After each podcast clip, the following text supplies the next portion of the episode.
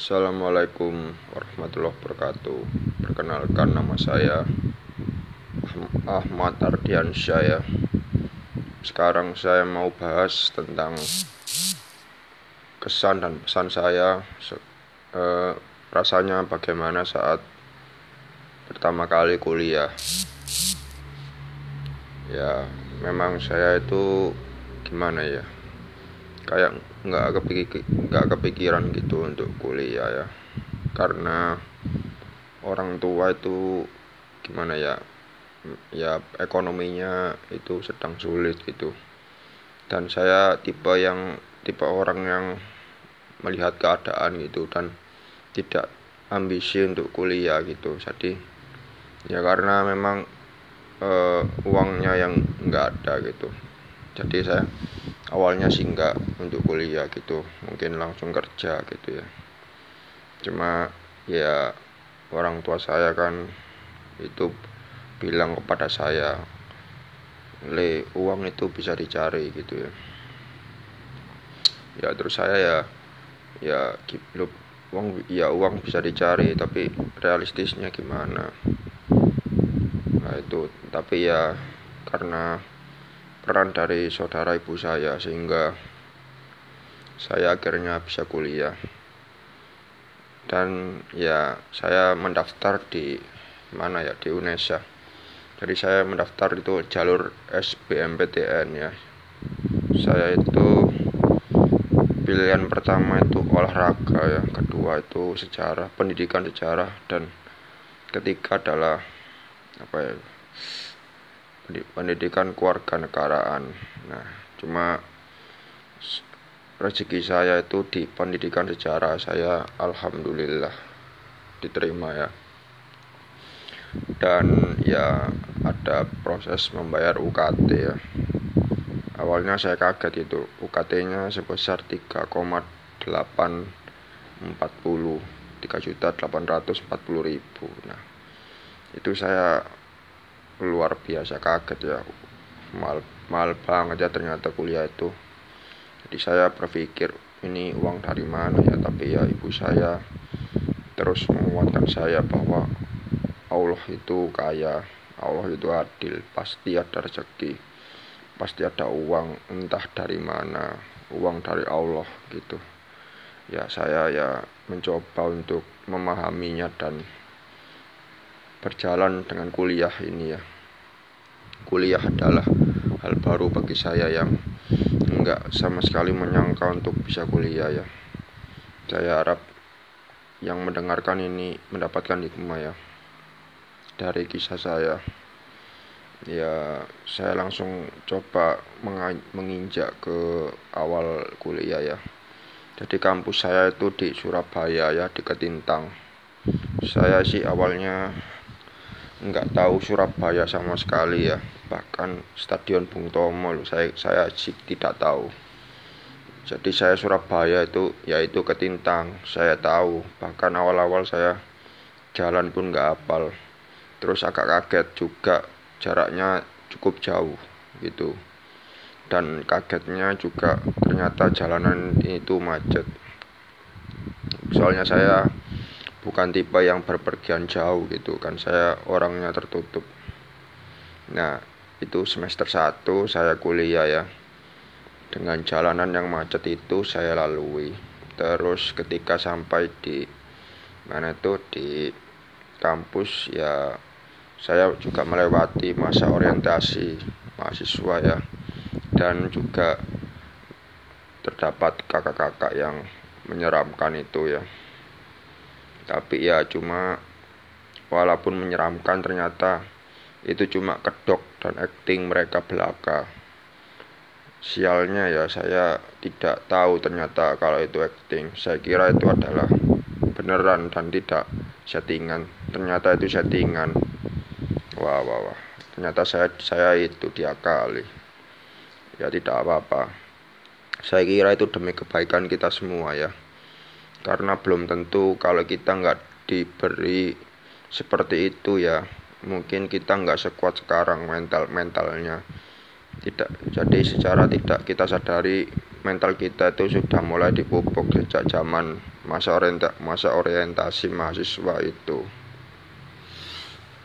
Ya terus waktu berjalan dan saya pertama kali masuk kuliah ya saya awalnya sih gimana ya grogi atau tekan gitu. Gimana sih rasanya kuliah?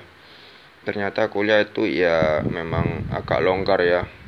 Nggak seketat kayak zaman SMP SD SMA ya yang pakai seragam. Kuliah itu ternyata tidak pakai seragam bebas. Yang penting rapi baju bergerak gitu. Ya saya menyesuaikan aja ya. Alhamdulillahnya saya bisa menyesuaikan Nah, terus waktu berjalan saya juga mendapatkan teman-teman baru gitu. Jadi saya senang ya karena saya tuh tipe orangnya tertutup tapi masih bisa berkenalan dengan teman-teman saya di kampus di apa pendidikan sejarah ya. Berapa jumlahnya? 121 kalau nggak salah saya pun masih ingat kok nama-nama uh, orang yang maksudnya alumni maksudnya teman saya yang udah resign dari pendidikan sejarah karena alasan tertentu. Terus ya itu tadi ya. Banyak momen-momen yang saya nggak akan saya lupakan ya. Sekarang saya semester 6 dan berjalan sebentar lagi ada skripsi doakan ya kita semua yang sedang menuju skripsi ini diberi kelancaran dan mendapatkan hikmah dan cahaya dari Allah Subhanahu wa taala. Amin. Nah, saya lanjut saya lanjutkan kisah saya. Terus waktu berjalan semester 2 ya memang ya saya juga mulai mengenal cinta ya Wow, tema yang sangat spesifik. Jadi saya juga mengenal cinta di mana saya sulit menerima cinta karena apa? Karena saya itu sejak SMP sampai SMA itu pacaran baru dua kali ya. Jadi dua kali dan itu pun pacarannya nggak jelas itu antara pacaran atau enggak karena dijodoh-jodohkan ya. Ya itulah karena pacarannya itu enggak enggak apa ya antara pacaran atau enggak gitu. Karena karena saya waktu itu SMP atau SMA ya lupa saya. Kayaknya SMP itu karena dijodoh-jodohkan gitu. Di kuliah itu saya ya saya kan tipe orang yang sulit untuk bisa memulai suatu perkenalan.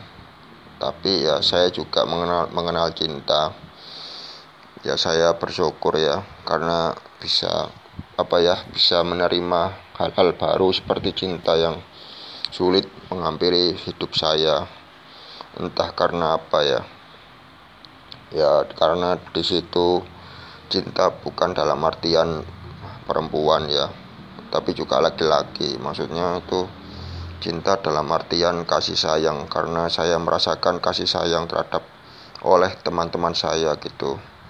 Di saat saya kesusahan di situ ada Telkom.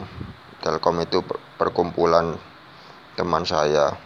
Itu benar-benar berarti buat saya ya. Karena di situ saya merasakan kalau ada loh yang punya senasib pemikirannya sama juga curhat dan juga apa bisa mengendalikan ego masing-masing sehingga tidak sampai cekcok gitu ya jadi saya merasakan cinta juga di mana ya memang apa ya macam-macam ya cinta yang tema cinta itu macam-macam bisa cinta terhadap perempuan dan cinta karena kasih sayang sesama dan saya merasakan kedua hal itu. Terus waktu berjalan ya anehnya itu saya malah itu ya dijadikan PJ PJ itu singkatannya adalah apa ya kak? Saya pun sampai sekarang lupa ya apa PJ itu. Pejabat J J nya apa ya? A, aduh nggak tahu. Lupa saya. Pokok itu saya jadi PJ ya selama 6 semester. Luar biasa bung. Ini saya bingung kenapa kok nggak ada loh yang P, maksudnya ya ada sih PJ cuma saya itu dominan jadi mesti jadi PJ saya lainnya tuh gua ada ganti setiap matkul itu. Tapi saya mesti saya tapi kok konsisten jadi PJ ya. Teman-teman kok nggak ada yang nggak ada penerusnya. Saya kecewa sebenarnya karena saya tipe yang suka apa ya menggaungkan regenerasi pemimpin. Saya itu suka kalau pemimpin itu walaupun baik itu tidak langgeng-langgeng amat. Saya mau ada perubahan baru gitu. Eh ternyata tidak terjadi di kampus saya ya tidak apa-apa. Saya mencoba untuk semaksimal mungkin mengabdi kepada nusa dan bangsa. Karena saya tidak melupakan jasa pahlawan. Masa karena nggak ada PC perkuliahan nggak jalan. Itu kan konyol. Ya udah saya saya itulah saya mengesampingkan ego saya itu. Ego yang menjebak saya sehingga saya tetap maju sebagai PC ya walaupun ya saya itu bukan tipe pemimpin yang tegas gitu. Saya itu tipe pemimpin yang oportunis dan pemimpin yang tidak bisa ditebak karakternya. Mungkin saya itu apa ya bisa mengayomi itu. Walaupun saya nggak tegas-tegas amat karena saya apa ya terlalu pendiam dan penyayang gitu. Mungkin karena background hidup saya yang cukup keras cukup keras ya tapi tidak mau saya ceritakan kehidupan saya ini. Karena mengingat masa lalu saya tidak mau. Masa lalu saya gelap nggak mau saya. Nanti saya nangis. Ya lanjut lagi ya. Nah di semester ya juga ada PLK ya PLK itu kayak kunjungan gitu ke luar kota. Kan saya pendidikan sejarah itu mesti kayak ke batu-batu gitu ke tempat wis apa ya, tempat cagar budaya gitu yang kayak bersejarah tempat bersejarah dan itu saya saya yang jarang pergi jauh gitu bisa merasakan ke tempat-tempat tertentu kayak Jogja, Malang, Pasuruan gitu. Ya, saya senang sih bisa mendapatkan atmosfer baru gitu. Nah, ya itu tadi sih cerita-cerita di kampus saya memang banyak momen-momen ya. Semoga kita bisa merasa apa mendapatkan hikmah yang bisa dipetik. Ini saya berharap kalian nggak apa ya nggak terlalu nggak sambil ketawa mendengar saya. Walaupun suara saya terdengar bikin ketawa ya. Tapi saya mencoba untuk apa ya bercerita secara jujur itu tentang apa yang terjadi. Saya curhat tentang gimana sih rasanya pertama kali kuliah versi saya ya. Nah terus ya sekarang ya mulai kayak menemui pelajaran sulit yang bikin frustasi gitu kayak tugas kok nggak bisa sulit dinalar gitu. Saya juga menemuinya di kuliah ya. Walaupun tugasnya tuh gimana ya mesti ben apa ya setiap pertemuan ada tugas. Nah ini loh. Kadang kayak pelajaran sulit terus tugas yang sulit dinalar gitu. Saya juga menemui kayak materi materi kuliah yang apa ini sulit amat kayak bahasa Belanda gitu. Ya adalah dosen itu nggak bisa jarang jangan disebut. Nanti teman-teman saya tahu itu ya nggak mau saya sebut. Ya siapa itu? Inisialnya ya cari sendiri ya. Pokoknya serem lah ya serem tapi orangnya baik kok. Cuma memang metodenya aja. Kan beliau itu bermain peran aja. Aslinya orangnya baik itu saya tahu. Cuma ya karena orangnya tipenya seperti itu seperti itu mengajarnya ya ya nggak apa-apa sih. Demi kebaikan kita yang nggak jangan sampai kepala batu lah. Kita harus menerima adaptasi. Sampai kapan kita kepala batu itu? Ya tolonglah kepala batu itu dilemesin kepalanya ya ya itu tadi sih. Wah sudah mau 15 menit ya. Panjang ternyata curhat saya. Heran saya. Kok saya suka curhat gini ya? Kabut sepertinya di kehidupan saya ini. Astagfirullahaladzim. Nah ini adalah di ujung cerita di ujung curhat saya. Nah, sekarang saya juga apa ya semester mau semester 7 ya tapi on sistem sistemnya online ya masian aduh online ini biasanya online itu iya pak siap pak baik pak. Ya itu wah itu udah bikin lemas itu. Masa pelajaran sulit diterima ini? Men, Pak Menteri Nadiem gimana? Keblinger apa gimana kok? Keadaan sulit masih itu pendidikan jalan ini. Ini ekonomi loh. Mau buat itu kebutuhan primer lo sulit. Malah masih dibuat itu. Itu pendidikan sekolah kuliah gimana Mas Nadim ini? Kebijakannya ini lo tolong dipahami dipakai hati nuraninya ini. Wah. ya maaf ya. Agak emosional Pak saya. Maaf maaf. Saya jangan dituntut ya. Ber, ya bercanda lah Pak ya. Ya bercanda. Dianggap bercanda aja Pak ya. Nah itu tadi sih ya. Dan ya semester, semester 7 ini mulai ada skripsi. Tapi katanya artikel ilmiah waduh saya makin bingung ini skripsi aja nggak bingung apalagi artikel ilmiah yang nggak tahu juntrungan nggak tahu itu apa yang dimaksud ya tapi nggak apa-apa sih. Sambil berjalan aja kalau kita sambil mikir gitu pusing kepala mending kita sambil jalan aja. Pasti kok Allah itu ngasih jalan kalau kita tetap berusaha tetap nggak patah semangat dan selalu men, apa selalu ada harapan gitu di hatinya di otaknya selalu berpikir positif. Saya insya Allah Allah akan menolong sih. Ya semoga sih insya Allah. Yang penting taat ibadah baik kepada orang tua gitu ya teman-teman. Ya ya yang penting skripsi ini ya saya doakan kampus saya pendidikan sejarah ini dapat itu ya skripsinya dapat itu lulus semua. Amin juga skripsinya sukses dan tidak mengalami kendala yang signifikan gitu ya. Yang penting itu lancar lancar saja kayak itu kayak bis akas ya. Yang nyalip nyalip pakai bel itu Michelin itu kalau bis nyalip pakai bel itu loh mesti mau apa pun tuh mesti itu ngasih jalan kuampret itu. Belnya itu ngagetin. Mana kalau misalnya ada yang sakit jantung nggak mikir ke itu. Apa? Belnya ini loh dimodifikasi harusnya.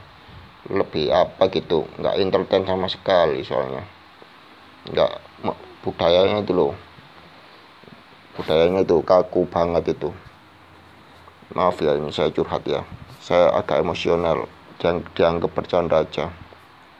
Ya. Ya itu tadi sih.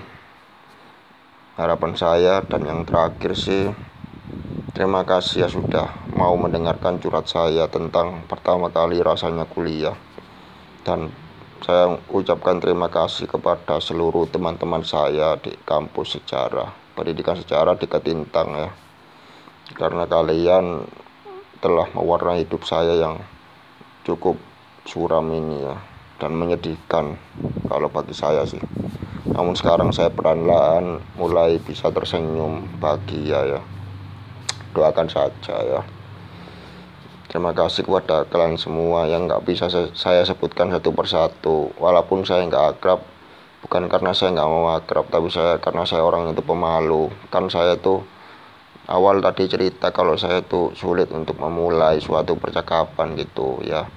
Tolong dipahami ya. Mungkin saya sedang itu ini apa sedang terjebak nostalgia saya dan juga pada semua teman-teman sejarah ya semoga kalian cita-citanya apa cita-citanya yang diinginkan tercapai semua dan berguna bagi bangsa dan negara. Pesan saya satu untuk kita semua kalau bisa ya kalau sudah jadi orang jangan korupsi. Itu penting itu. Terus juga jangan lupakan orang-orang itu yang nggak punya kayak anak yatim orang miskin itu tolong dikasih bagiannya itu loh. Kasihan jangan dimakan sendiri hidup sendiri. Hidup sendiri itu buat apa? Kita ini sama manusia harus jadi manusia. Bukan jadi bukan jadi itu bukan jadi bukan manusia. Jadi harus hidup itu berimbang harus bisa apa meratakan kebutuhan sendiri buat kebutuhan sendiri sama buat kebutuhan rakyat-rakyat miskin itu loh. Kita harus bangkit bersama. Kalau mau maju ya kita harus entaskan kemiskinan ini dengan pendidikan gitu. Nah udah sih saya selesai.